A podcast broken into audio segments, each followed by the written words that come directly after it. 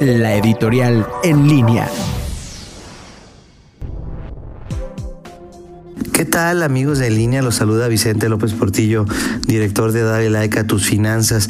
En esta semana vimos cómo algunos sectores importantes para el estado de Guanajuato, como el automotriz, la minería y la construcción, reanudaron actividades. Hoy quiero compartirles cinco lecciones que han dejado el COVID en nuestra vida financiera. La primera es que siempre habrá cisnes negros. ¿Esto qué significa? Que en la vida tendremos momentos inesperados como enfermedades, accidentes y eh, que pueden pues poner a nuestra vida económica en aprietos como lo que estamos viviendo en esta contingencia del COVID-19. Así que siempre hay que estar preparados. La número dos, es importante siempre planificar y ahorrar, tener un fondo de contingencias y tener disponible dinero dinero para liquidez, pues para hacer frente a cualquier contingencia. Número tres, mantener siempre las deudas controladas. Cuando nuestros ingresos caen es más difícil pagar esas deudas si se salen de nuestro control, así que los invito a siempre tener el crédito y usarlo de manera responsable.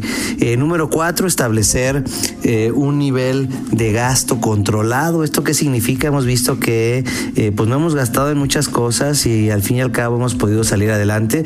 Así que acostúmbrate a llevar eh, cuentas de cómo estás gastando y seguir así.